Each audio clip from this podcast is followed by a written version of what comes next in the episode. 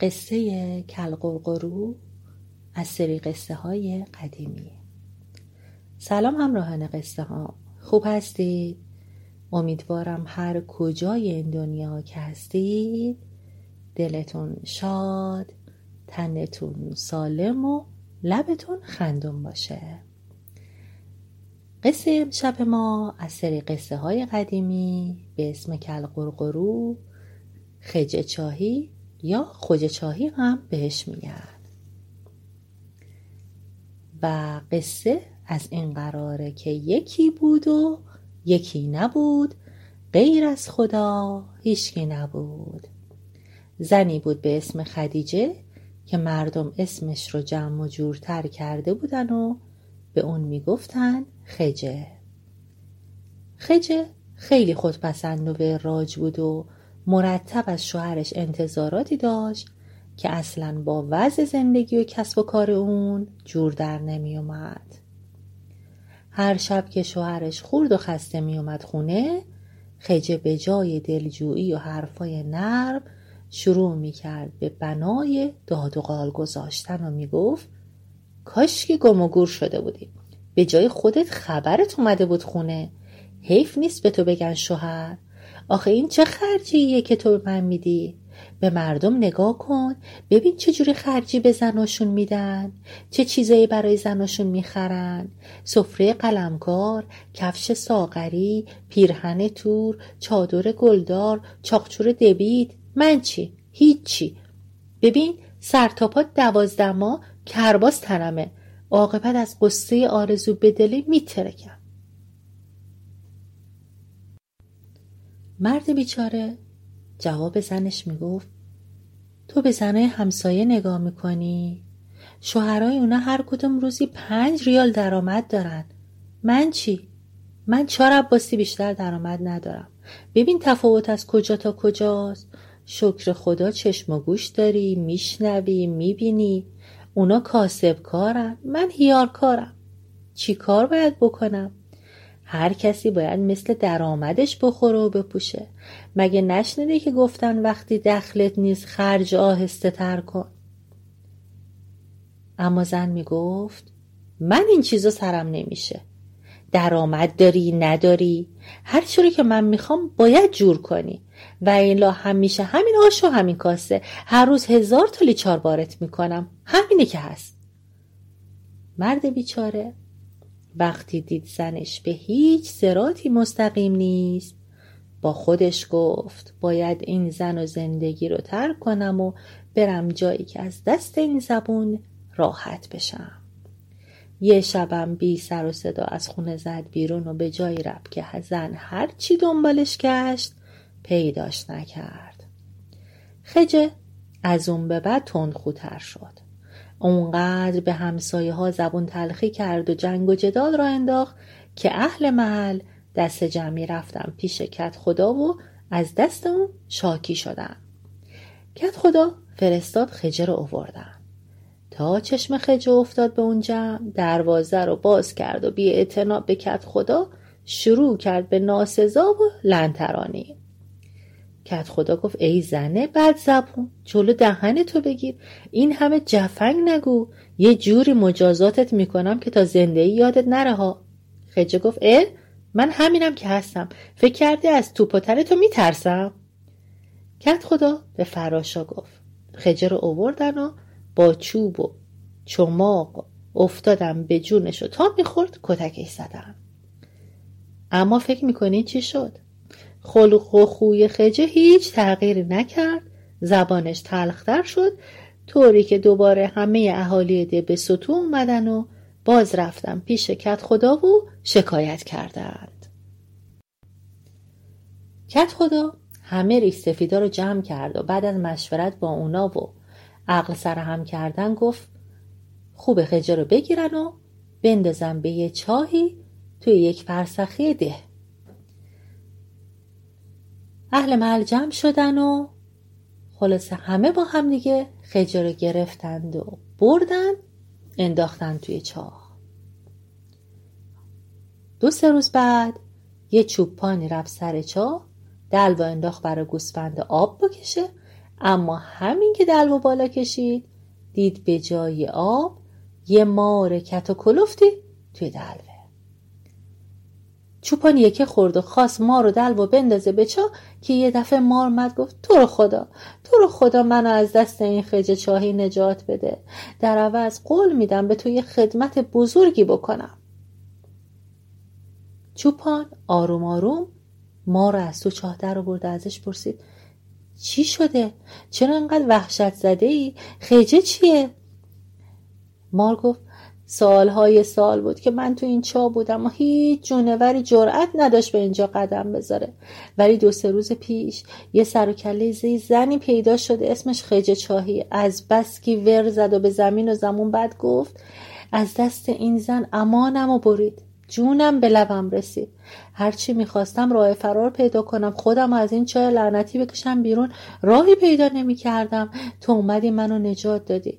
حالا میخوام عوض خدمتی که من کردی منم یه خدمت به تو بکنم. چوپان گفت از دست تو چه کاری برا من برمیاد؟ مار گفت ببین همین امروز میرم میپیچم دور گردن دختر پادشاه، بعد هرچی طبیب میارن باز نمیشم. وقتی تو این خبر رو شنیدی خودت رو برسون به دربار و بگو من این خطر رو برطرف میکنم، به این شرط که پادشاه نصف دارایی دخترش رو بده به من. وقتی که پادشاه شرط رو قبول کرد با اون قول و قرار بذار، بعد تنها برو به اتاق دختر رو دست بزن و به من بگو ای مار کاری به کار دختر پادشاه نداشته باش. اون وقت من به محض شنیدن صدای تو از دور گردن دختر باز میشم و راهمو میگیرم میرم. مار بعد از این گفتگو راه افتاد، رفت تا به دربار پادشاه رسید. خودش رو رسوند به دختر پادشاه و محکم پیچید دور گردن اون. ندیمه های دختر سراسیمه رفتن پیش پادشاه و اون رو از این اتفاق عجیب و غریب باخبر کردن.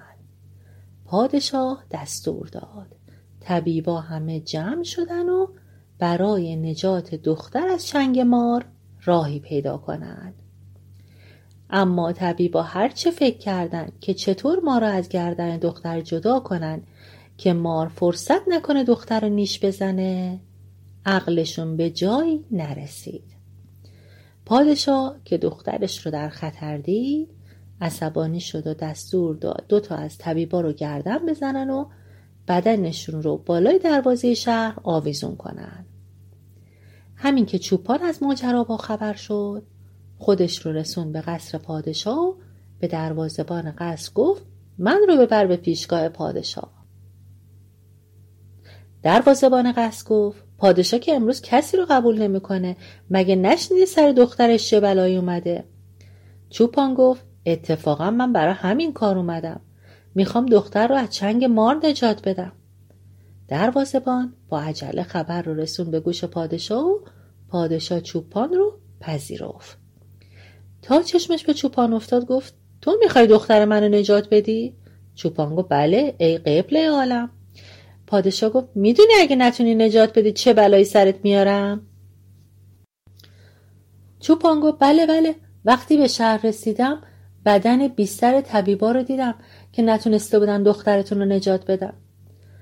پادشاه گفت خلاصه خوب میفهمی، خوبم حرف میزنی، ببینم چی کار میکنی. برو دختر نازنینم از دست این ماری که نمیدونم مثل اجنه از کجا ظاهر شده نجات بده.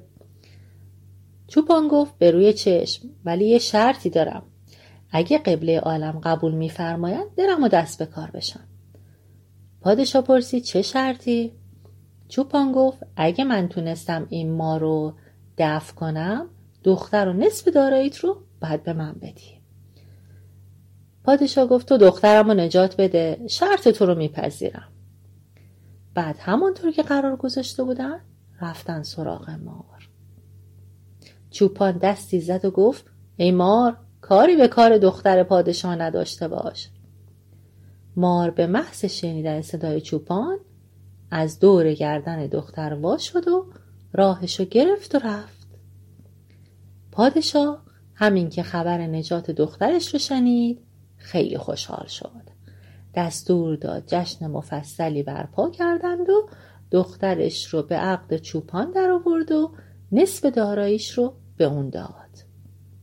اما بشنوید از مار.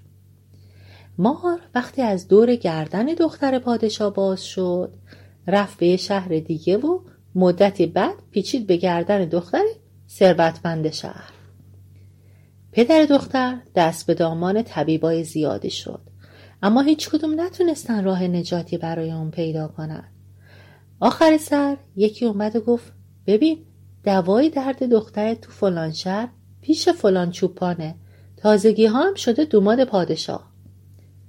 پدر دختر رفت سر وقت چوپان، مشکلشو با اون در میون گذاشت. چوپانم با مرد ثروتمند طی کرد که نصف ثروتش رو بگیره و دخترش رو نجات بده. وقتی چوپان رسید به بالین دختر، گفت دور و برش رو خلوت کنم. بعد رفت جلو، به مار دست زد و گفت مار کاری به کار این دختر نداشته باش. مار همونطور که داشت از دور گردن دختر باز می شد، تو گوش چوپان گفت ببین دفعه اول که باز شدم میخواستم اون کمکی رو که به من کرده بودی تلافی کنم.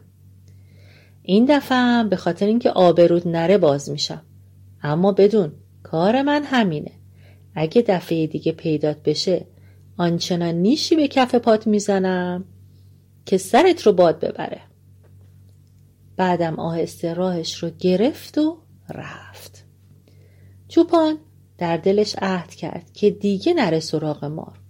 مزدش رو گرفت و به شهر خودش برگشت. اما هنوز خستگی سفر از تنش در نرفته بود که یه عده با عجله اومدن پیشش و از اون تقاضا کردن که ای چوپان حکیم، تو فلان شهر یه ماری پیچیده به گردن دختر تاجر و شهرت تو هم عالمگیر شده و تاجر ما رو فرستاده تو رو ببریم دخترش رو نجات بدی. هر چقدرم بخوای مزد بگیری. چوپان گفت من کسالت دارم، من نمیتونم بیام. گفتم ببین توی راه طوری آسایش تو فراهم میکنیم که آب توی دل تکون نخوره. چوپان گفت انقدر حالم خرابه که حتی نمیتونم یه قدم بردارم. خلاصه هر چقدر اصرار کردن چوپان زیر بار نرفت. کسایی که اومده بودن دنبالش ناامید برگشتن شهرشون رو به تاجر گفتن چوپان نمیاد، میگه مریضم، میگه نمیتونم بیام. تاجر تا این حرف رو شنید خودش را افتاد، رفت پیش چوپان و غم زد و پریشان گفت ای حکیم تو رو به خدا قسمت میدم، بیا و دخترم رو نجات بده، در عوض همه داراییمو بگیر. چوپان دلش به حال پدر دختر سوخت، توکل کرد به خدا و بلند شد همراه اون راه افتاد. وقتی که به خانه تاجر رسید چوپان رفت پیش دختر و خیلی آهسته تو گوش مار گفت ببین من نیومدم اینجا که بهت بگم از دور گردن این دختر باز شو. اومدم به خاطر اون سابقه دوستی بین خودمون و به خاطر جبران محبتایی که من کردی خبرت کنم.